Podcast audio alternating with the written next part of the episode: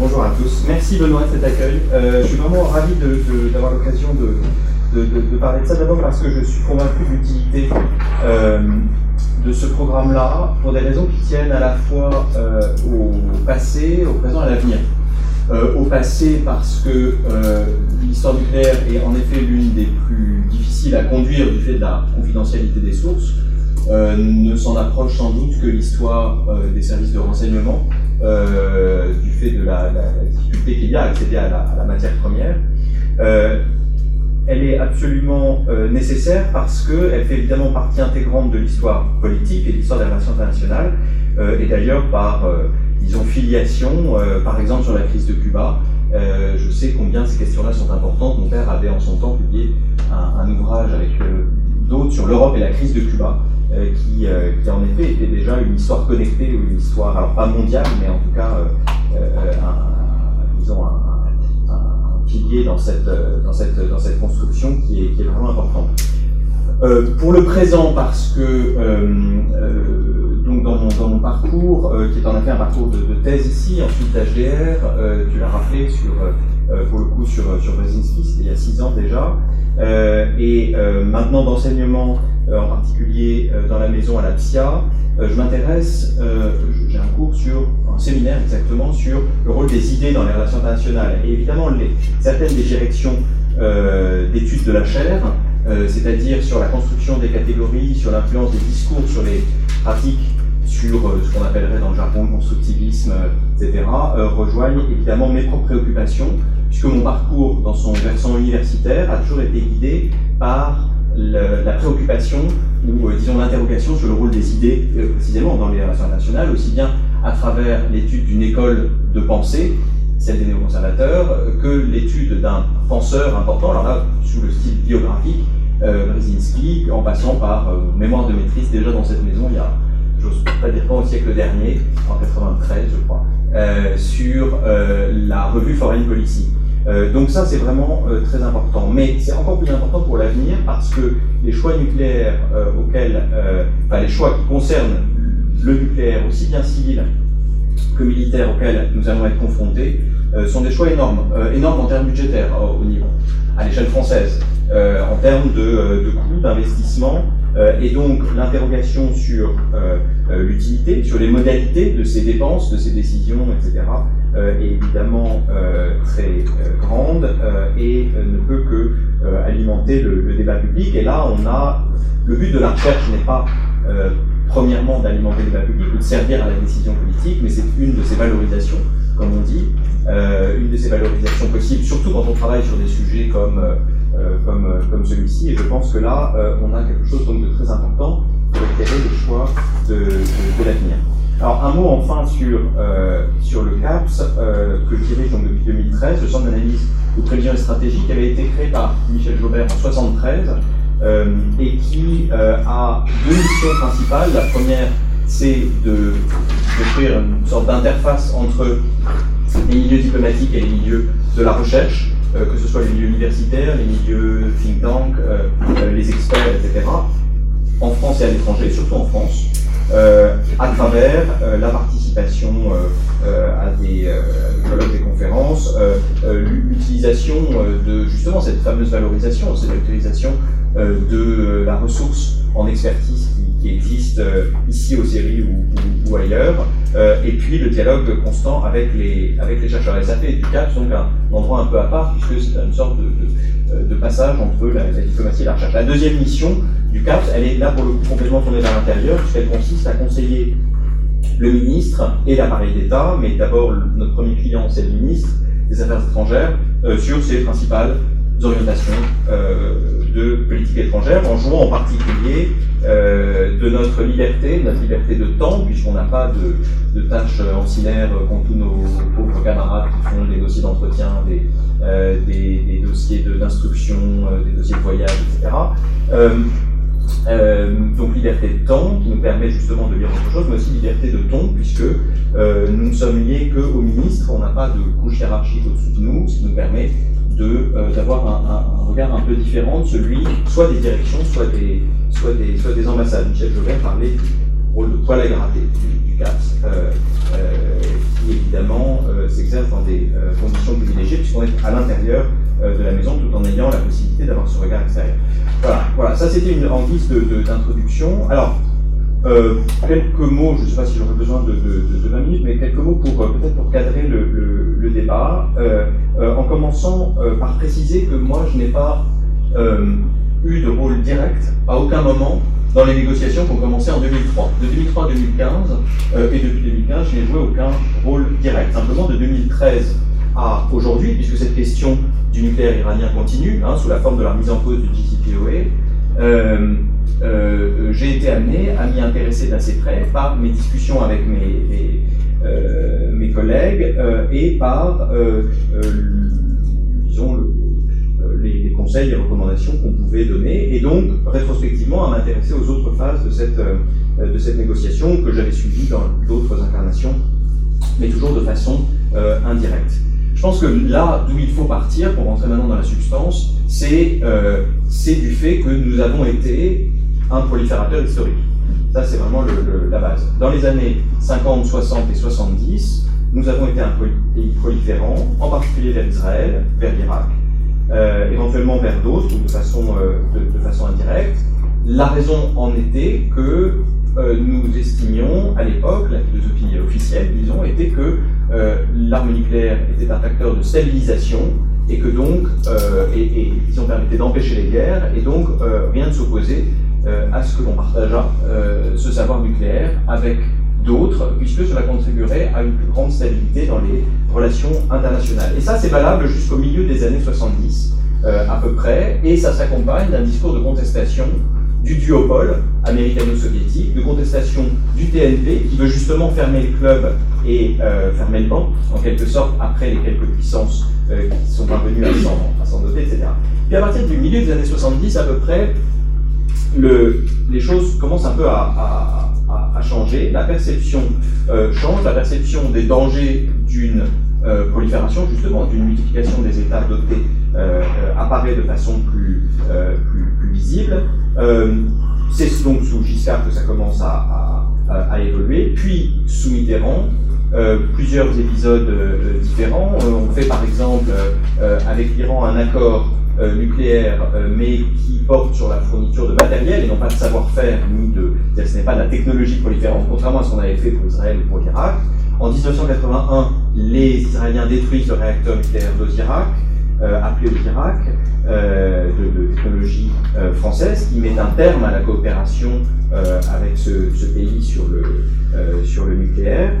et finalement, toute cette évolution et la conscience plus aiguë des dangers que pose la prolifération aboutit euh, au fait que la France rejoigne le TNP en 1992 et devienne l'un des bons élèves euh, de la, non-prolifération euh, et pendant un temps décide même de cesser les essais nucléaires. Vous connaissez tous cette, histoire-là, sous Mitterrand, reprise sous Chirac, mais baisse des arsenaux et, travaille dans le, dans le cadre du TNP à partir de 2002, il est euh, révélé que, euh, après des années de suspicion à ce, sujet, euh, il existe un programme militaire iranien, un programme nucléaire militaire iranien qui s'est développé de façon, de façon clandestine.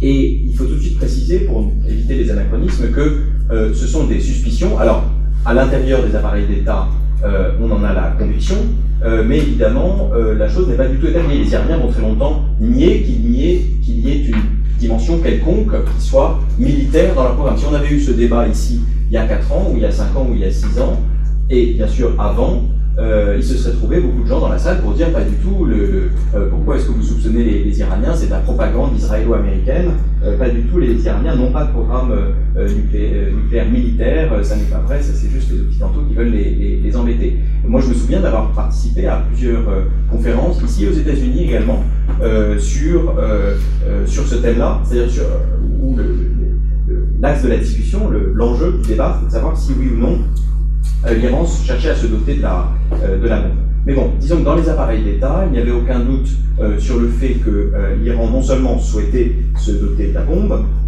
pour des raisons qu'on pouvait par ailleurs très bien comprendre, et que cette ambition même faisait l'objet d'un assez grand consensus chez les, chez, les Iraniens, y compris chez l'opposition, quelle que soit la façon dont on la, la définisse, et d'autre part que elle euh, que l'État iranien était parvenu à euh, euh, acquérir certains des éléments constitutifs du cycle de, production.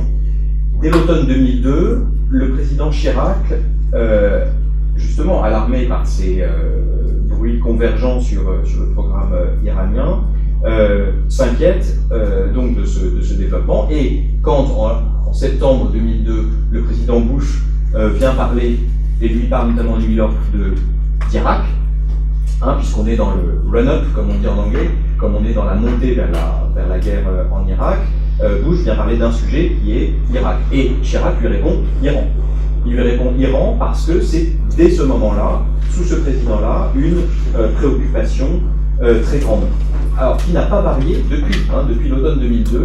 Ce sont les mêmes préoccupations de sécurité qui reposent sur trois considérations d'une part, euh, le régime de non-prolifération euh, serait euh, atteint, obéré, serait, disons, atteint éventuellement de façon fatale si un tricheur parvenait à se doter de l'arme nucléaire tout en ayant adhéré au TNP et en n'ayant pas dénoncé ses, ses, engagements. Le fait que le crime paye, en quelque sorte, évidemment, porterait un coup très euh, très dur au régime de, non-prolifération. Deuxième considération, celle de Chirac et qui a été celle des quatre présidents, enfin plus de trois présidents qui lui ont euh, succédé, donc de quatre présidents en tout, euh, c'est pour la région.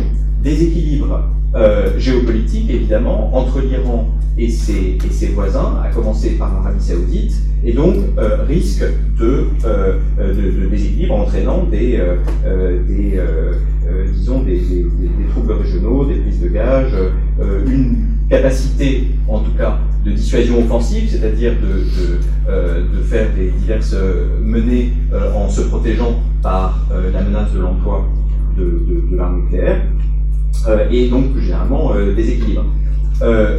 Autre aspect régional, évidemment, la peur d'une cascade de prolifération, c'est-à-dire d'une prolifération des pays qui, tôt ou tard, s'estimant menacés par l'arme nucléaire iranienne, ou du moins par le déséquilibre induit par l'arme nucléaire iranienne, euh, choisiraient de se doter eux-mêmes. Et là, les, euh, euh, les, candidats sont, on le connaît, l'Arabie Saoudite, la Turquie, éventuellement l'Égypte également. Alors, ça ne veut pas dire que ces pays ont ou n'ont pas d'ailleurs commencé des, programmes, parce que le programme iranien avait beaucoup, beaucoup progressé, mais c'est évidemment un des dangers si, si l'Iran parvient véritablement à, la bombe euh, qui est cet effet. Troisième considération française, euh, c'est pour la France elle-même, pour la France et pour l'Europe, euh, c'est-à-dire la modification du rapport de force avec l'Iran, notamment pour nos engagements dans la région et les pays avec, lesquels nous avons des accords, y compris des accords de défense contraignants, comme, comme les Émirats par exemple. Ce qui est frappant, en fait, quand on se retourne vers toutes ces années de négociation, de 2003 à 2015, c'est la constance de la position française. Ça, c'est vraiment très, très impressionnant. Il y a quatre présidents, neuf ministres des Affaires étrangères, et une position qui a très peu varié, et qui a très peu varié, alors même qu'elle était soumise, cette position, à des, à des influences contradictoires. Euh, c'est-à-dire que euh, quand les États-Unis étaient intransigeants, euh, nous étions, nous paraissions en tout cas conciliants, quand les États-Unis étaient prêts à concéder énormément, nous paraissions fermes ou, ou, faucons.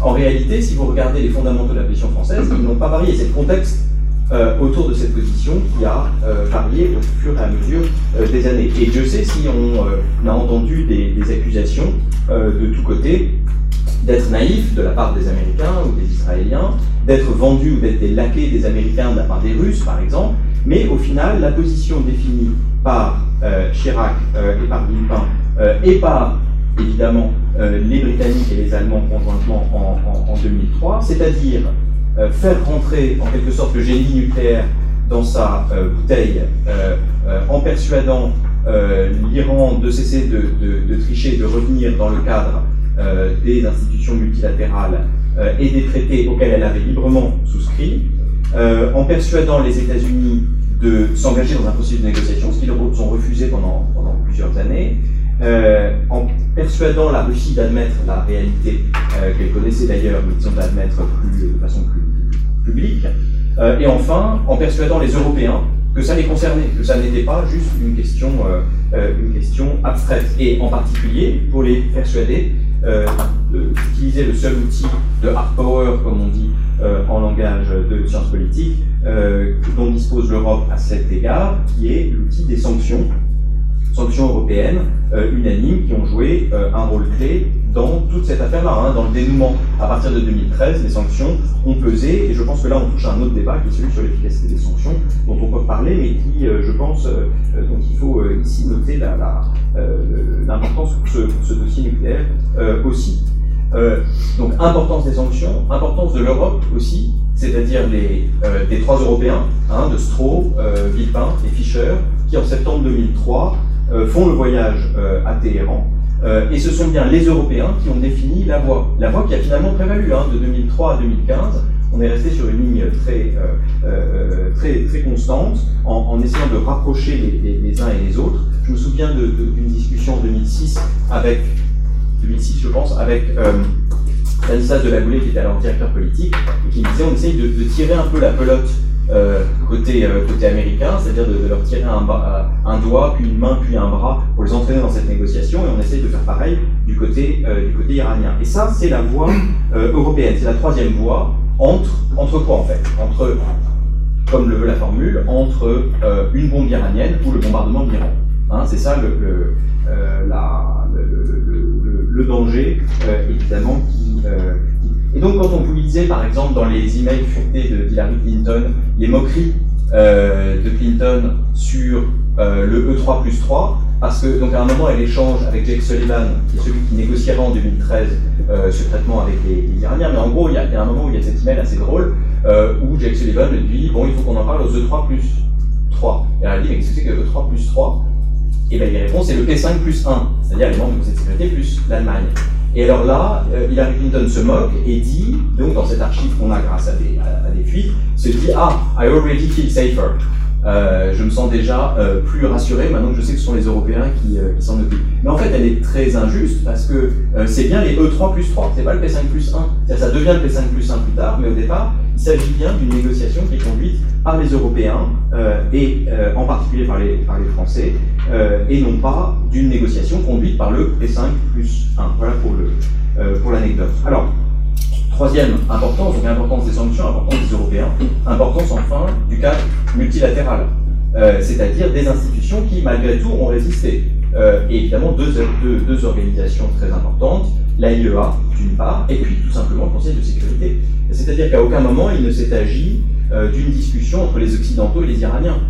les Russes et les Chinois, à partir du moment où c'est bien le P5 plus 1 qui a, qui a négocié, euh, 3 plus 3, mais enfin là je parle bien du P5 plus 1, c'est le rôle du Conseil de sécurité, euh, c'est euh, la communauté internationale, quel que soit le, sens exact de cette expression, mais enfin en l'occurrence là ça veut dire le Conseil de sécurité, qui a euh, négocié, et les Russes et les Chinois, en particulier les Chinois au cours des deux dernières années, 2013-2015, qui sont les années de dénouement, euh, jouent un rôle, très, important. Donc, importance aussi donc, du cadre multilatéral et de la résistance, ou de la résilience, on pourrait presque dire, parce qu'elles prennent des coups de ces institutions.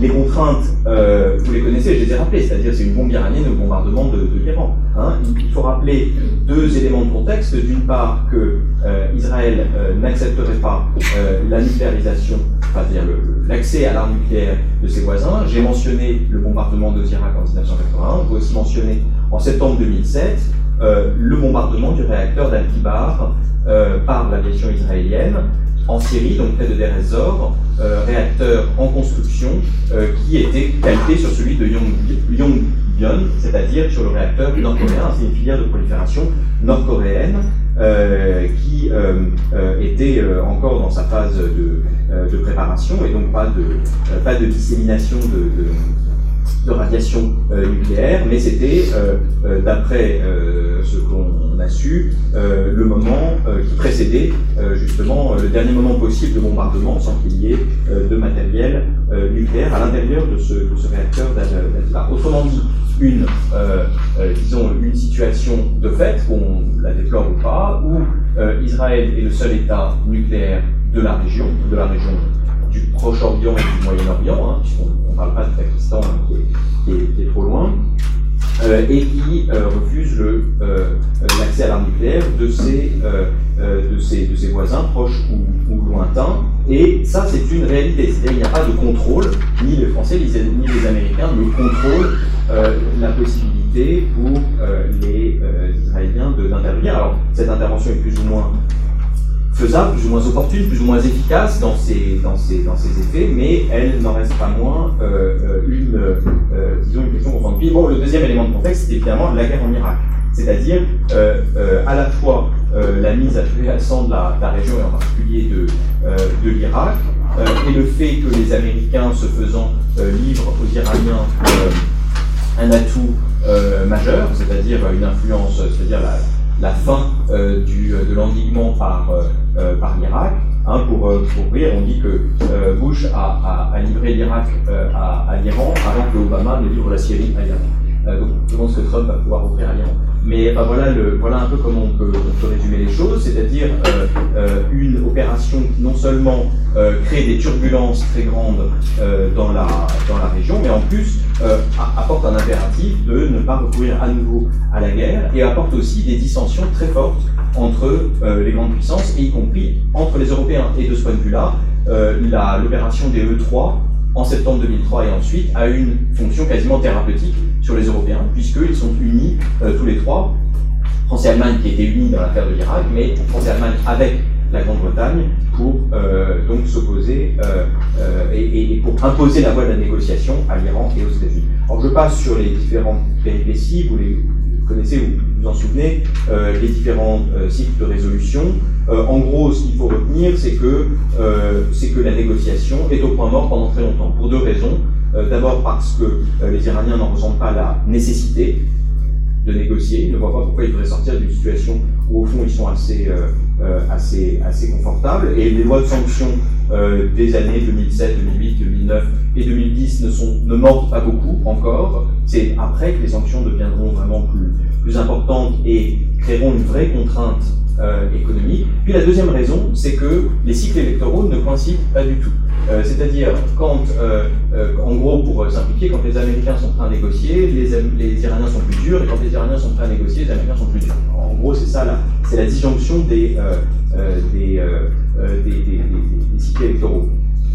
il y a aussi l'affaire de la négociation Brésil-Turquie, qui, objectivement, se font gentiment berner par les, par les Iraniens. Hein, par exemple, dès le premier paragraphe de l'accord, vous vous souvenez de cette opération où Lula et Erdogan négocient avec Ahmadinejad sur la base donc de, sur, euh, la base d'une lettre d'Obama de, de, euh, euh, au cours du printemps 2010 pour pouvoir résoudre la question.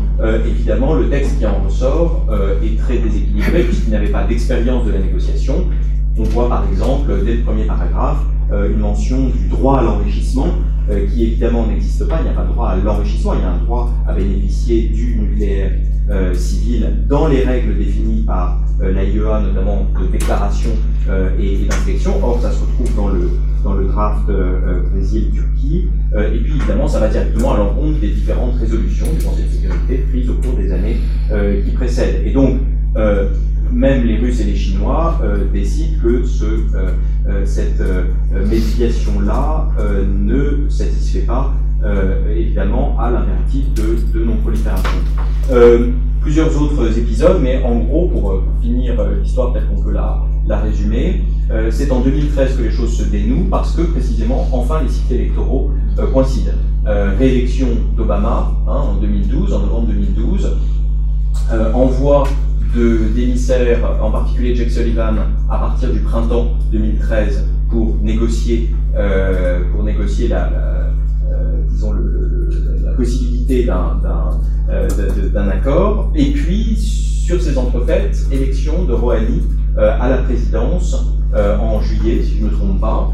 C'est-à-dire que la négociation, c'est ça qui est intéressant, la négociation supervisée donc par, par, Hillary Clinton et lancée par Clinton et Jack Sullivan aboutit, enfin disons commence dès avant l'élection de, de, de, Rouhani. Mais c'est évidemment l'élection de Rouhani qui change les choses et il y a eu des décisions stratégiques prises par euh, par le guide, justement d'entrer sérieusement dans cette négociation qui aboutit à un premier accord intérimaire en novembre, en novembre 2013, accord intérimaire qui est largement le fruit de cette négociation secrète entre les Iraniens et les Américains, qui est ensuite multilatéralisé euh, donc, dans l'enceinte du P5 plus 1, donc du 3 plus 3, euh, au, cours de ces journées de, 18-19 novembre 2013, euh, puis encore un temps de latence, puis un nouvel accord en avril 2015, et enfin le JCPOA en juillet 2015. Alors qu'est-ce qui a permis le dénouement de la crise?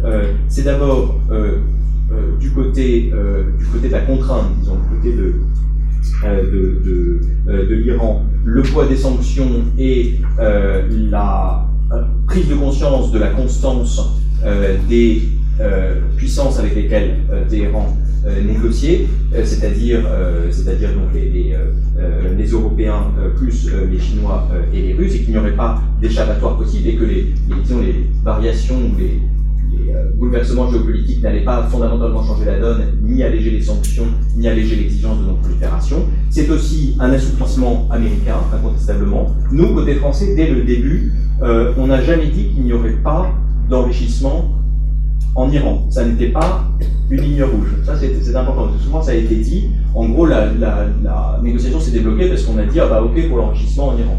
Non, en fait, c'était toujours dans l'implicite de la, négociation. Il n'y a jamais eu d'interdit posé à cette. Euh, euh, on a toujours dit qu'il n'y avait aucun droit à l'enrichissement, était ne garantit pas un droit à l'enrichissement. Par contre, on n'avait jamais dit qu'il y avait une interdiction de l'enrichissement, sauf si euh, un pays était soupçonné, c'était le cas d'avoir un programme clandestin qui ne respecte, respecte, pas les exigences de, de, de, la IEA. Et donc les États-Unis, eux, ont évolué. Vous vous souvenez qu'en 2007, par exemple, je voyais le tableau, le, le mono sur les positions de 2007, vous vous souvenez que 10 ans avant, euh, de cet épisode assez amusant où Ségolène Royal avait dit qu'il fallait interdire l'enrichissement complètement à l'Iran, y compris civil, y compris du nucléaire civil. Et Trump s'était demandé mais d'où lui vient cette, euh, cette, euh, cette idée-là?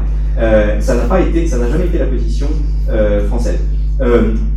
En revanche, en revanche, la position française était d'avoir un accord sérieux et l'assouplissement américain est allé très loin et Kerry était prêt à donner un certain nombre de choses, d'où l'impression mais qui est encore une impression et qui dépend du contexte dans lequel euh, évidemment les choses se sont, se sont faites, que notamment Laurent Fabius avait été, euh, avait été particulièrement faucon. En fait, non, il faisait respecter cette ligne définie dès 2003 et constante à travers les, quatre présidences euh, de la nécessité de, en gros, d'avoir les, les, voies et moyens pour éviter un programme nucléaire clandestin, en particulier. et en fait, bon, la clé du truc, c'est que les, Américains euh, euh, acceptent non plus, euh, enfin, ne définissent plus les choses en termes de nucléaire civil ou militaire, mais de distance à l'arme, en fait, c'est-à-dire de temps de latence ou de temps de, de, de, de, breakout, c'est-à-dire d'accès à, à, à, une arme. Et donc, on arrive à cet accord du, du, du JCPOA.